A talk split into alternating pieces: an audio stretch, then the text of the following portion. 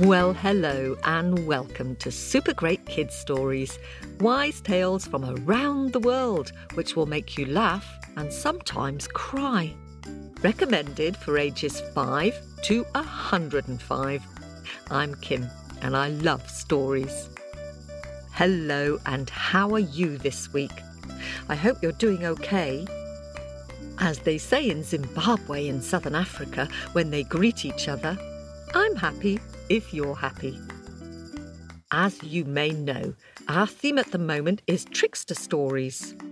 The tale today is from West Africa and it's called The Blind Man and the Hunter. I first heard this story told by storyteller Hugh Lupton, and he heard it from Duncan Williamson, a well loved Scottish storyteller. You can get a text edition of this story in a beautifully illustrated book called Tales of Wisdom and Wonder by Hugh Lupton. Tricksters quite often have magic powers. I wonder if you could have a magic power, which power you'd like. Would you like to be able to fly? Or to change into different creatures? Or would you like to be able to make yourself invisible? Have a little think about what magic power you'd like and why while we have a quick word with the grown ups. Hello, super great kids. I wonder what your magic power would be.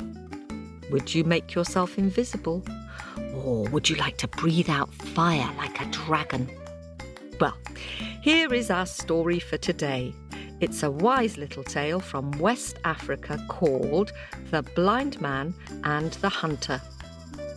Shall we start it in Hausa, which is a language spoken in quite a few West African countries? We've done it before, see if you remember. I'm going to say Gatanan Gatanan Ku, and you're going to say Tajo Majita. Gatanan Gatanan Ku. Are you ready? Tajo Majita. Mouth open, story jump out. Long ago in Africa, there lived a man who couldn't see. He lived happily with his sister in a round hut with a thatched roof in a village which sat on the edge of a beautiful forest. And in that forest there were many wild animals. Every day the man would sit in the shade outside their hut, listening to all the animals and insects. He knew the sound of grasshoppers calling to their young to come and eat, and he could hear the call of a hungry lion two villages away. And he could make out the sound of hummingbirds beating their wings as they drank nectar from flowers. Hum, hum, hum, hum. He was very wise, and people would come from all the villages round about to ask for his advice. And they'd clap their hands in amazement at how wise he was. Hey, brother, how come you know so much when you can't see? And he would smile and nod. Ah, I can't see with my eyes, but I can see with my ears. In that same village lived a hunter, a hunter who was very proud, a hunter who was very skilled with the bow and the arrow. Every morning he'd head out into the forest singing a little song to himself. Oh, a hunting I will go. I'll take my spear and bow. I'll set a trap and catch a beast and never let it go. Well, as time passed, the hunter fell in love with the blind man's sister, and she fell in love with him too. And soon there was a great wedding, and much feasting and much singing, and the hunter came to live in the hut with the blind man and his sister. Every day the hunter would get up early and go out deep into the forest, tracking the animals. And as he went along, he would sing his hunting song. Do you think you can join in the song? Oh, ah. Hunting I will go. I'll take my spear and bow. I'll set a trap and catch a beast and never let it go. And at night, he'd come back with meat to eat and stories to tell all about his day. One night, the hunter was chatting away about his adventures in the forest when the blind man said, Brother, brother, tomorrow let me come hunting with you in the forest. I can help you. But the hunter laughed. You? How could you possibly help me? What use is a man with no eyes to a hunter? My brother, I'm fine. I do the hunting, I bring the meat, my sister cooks it, and you can stay here chatting to the old women and children, and that's how it will be. Oh dear.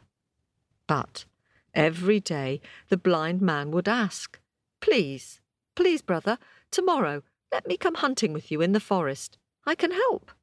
But the answer was always the same.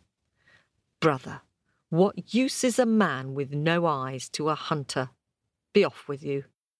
And the days passed, and the weeks passed, and the months passed, and every evening the blind man would ask, Please, please, brother, let me come hunting with you tomorrow. I can help. And in the end, one night, after the hunter had caught a plump, delicious gazelle, and they'd all eaten well, he gave in. OK, brother, since you refuse to listen to me, tomorrow you may come hunting with me in the forest. But just this once, mind.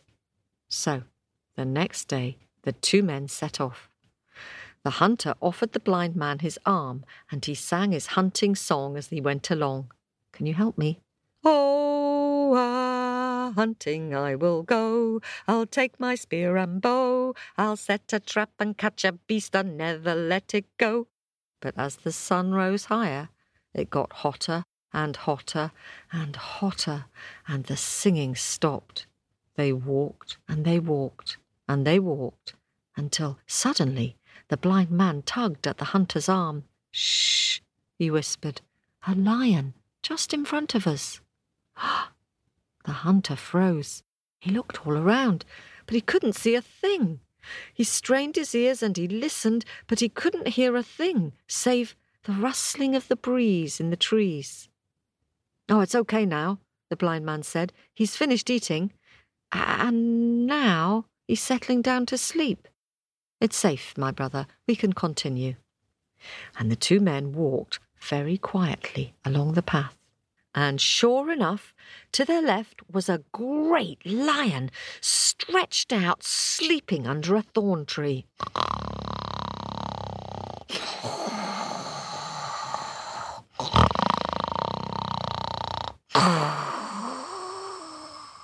They tiptoed past. Shh, shh, shh, shh. But how did you know? the hunter asked. Because, said the blind man, I can see with my ears. And so they went on their way.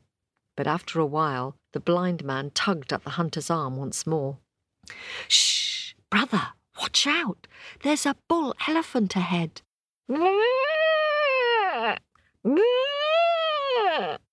Ah, it's okay, brother. The elephant is playing in the water. He won't hurt us now. So quietly they went along until, sure enough, they tiptoed past a bull elephant squirting muddy streams of water down his back in a waterhole. Swish, wash, whoosh, swish, wash, whoosh, splish, splosh, splash, splish, splosh, splash. As soon as they'd got beyond him, the hunter asked, But how did you know? Because, said the blind man, I can see with my ears. And they carried on deep into the forest until they came to a clearing. Let us set traps here, said the hunter. He set one trap, and he showed the blind man how to set the other. We'll come back tomorrow and see if we're in luck, said the hunter. The hunter offered the blind man his arm. Ah, it's fine, thank you, brother. I know the way now. And so he did. He walked ahead of the hunter, and the hunter walked along behind him, singing his song. Are you ready? Oh, a hunting I will go. I'll take my spear and bow. I'll set a trap and catch a bird and never let it go. The next morning, the two men set off bright and early to see what they'd caught. And sure enough, when they reached the clearing, the hunter could see they had both caught a bird. The hunter had caught a small brown bird, while the blind man had caught a beautiful bird of paradise with all the rainbow colours of the world upon it. Wait there, said the hunter. I'll go and fetch the birds. When the hunter saw the rainbow coloured bird, he felt a little bit jealous. A blind man will never know the difference, he thought to himself. And what do you think he did? He gave the blind man the little brown bird and kept the fine rainbow bird for himself. Well done, he said to his brother as he took out the birds. You've caught a bird on your first day. Very good. Here, take it. And he handed him the small brown bird. The blind man nodded and said nothing. Together they walked along the dusty path of red earth towards the village. They walked and they walked and they walked, and as they walked, the hunter looked admiringly at the beautiful rainbow bird. But he felt a bit uncomfortable, and as they approached the village, he asked the blind man, Tell me, my sister says you are very wise. If you're so clever, tell me this. Why is there so much anger and hatred and war in this world? And the blind man replied quietly, Brother, it's because of people like you who take what is not theirs. And the hunter turned red with shame. I'm sorry, my brother. I thought you wouldn't notice or care since you couldn't see the birds. But I was wrong. Here, take this bird. It's yours. The blind man nodded and accepted his bird of paradise with all the rainbow colours of the world upon it. They walked along in silence for a while longer, and then the hunter stopped again. So tell me, my brother, so many people in this world take what is not theirs. Is there any hope for us? Oh, yes, said the blind man, smiling. There is hope, because there are people like you who can admit they've made the wrong choices and they learn from their mistakes. And the hunter put his arm round the shoulders of the blind man, and together they walked back into the village. And from that very day, the two men became the best of friends and the finest hunters in all the land. And if anyone asked, Blind man, how is it that you're so wise? His brother in law would answer, Because he sees with his ears and he listens with his heart. And that's the end of that story.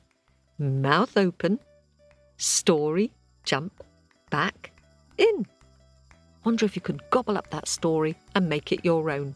Tell it to someone else. Share it with a friend or a brother or a sister.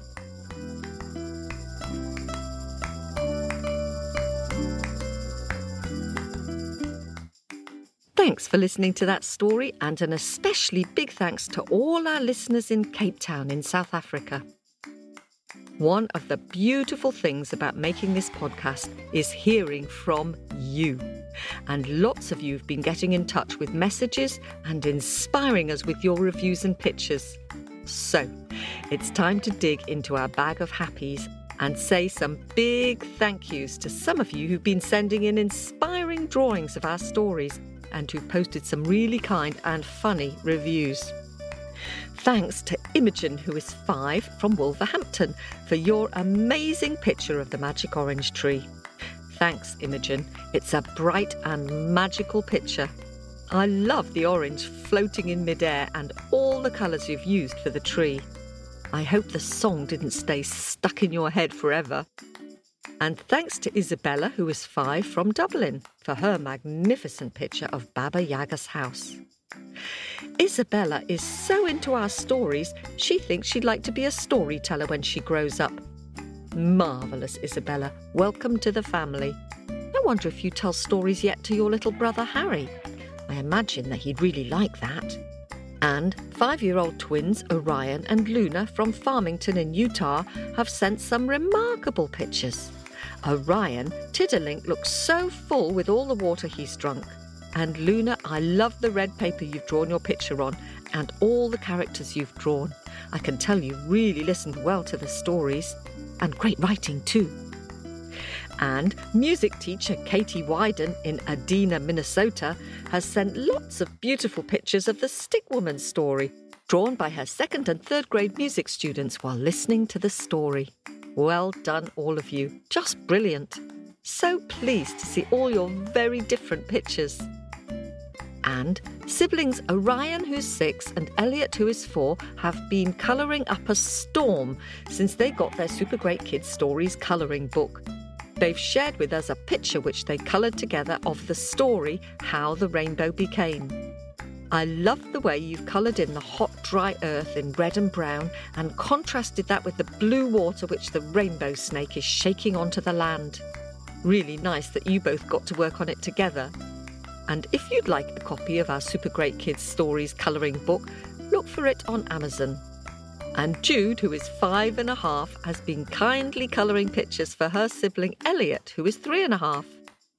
Jude has drawn two orange pictures Fox at a party and the magic orange tree. I really like Fox's yellow eyes and his tigerish looking tail and terrifying teeth. And your orange tree, Jude, is so stylish. Very kind of you to draw them for Elliot and to share them with us. And Isadora, who is six, has sent a delightful picture of Nora and the ackee fruit. I really like the way the sisters are carrying the ackee fruit on their heads, and the way poor old Nora is stuck down in the river with the waters rising. Great writing too, Isadora. Thank you. And seven year old Emma has sent a very animated picture of El Cangrejo the Crab King. I love the Crab King's palace at the bottom of the pond and all the little creatures in the story. Such great imagination and a good eye for detail. Thanks so much for sharing it. And four year old Leo from Indianapolis has drawn us a fabulous picture of how the rainbow got into the sky. I love the way you've drawn all the different colours of the rainbow snakes stretching across the page. And is that rain which he created, which is just starting to fall in the picture? And Tej from Nairobi has drawn a picture of the story owl. I really like the owl and her eggs and the very red cloud. Very imaginative drawing. Thank you, Tej. And Luke, who is seven, and his sister Natalie, who is five, are living in Tokyo in Japan. And they like listening to our stories when they're heading out in their camper van towards the mountains. How lovely is that? Luke has drawn a beautiful picture of the fish and the star. I like the fact that you've drawn them in the same colours to show they have a connection. Thank you for sharing your picture. Oh, and five year old Buggy from Columbia in Tennessee has drawn a fun picture of the fearsome creature in the house. I love all the little creatures you've drawn, including the not very scary creature and your brilliant frogs.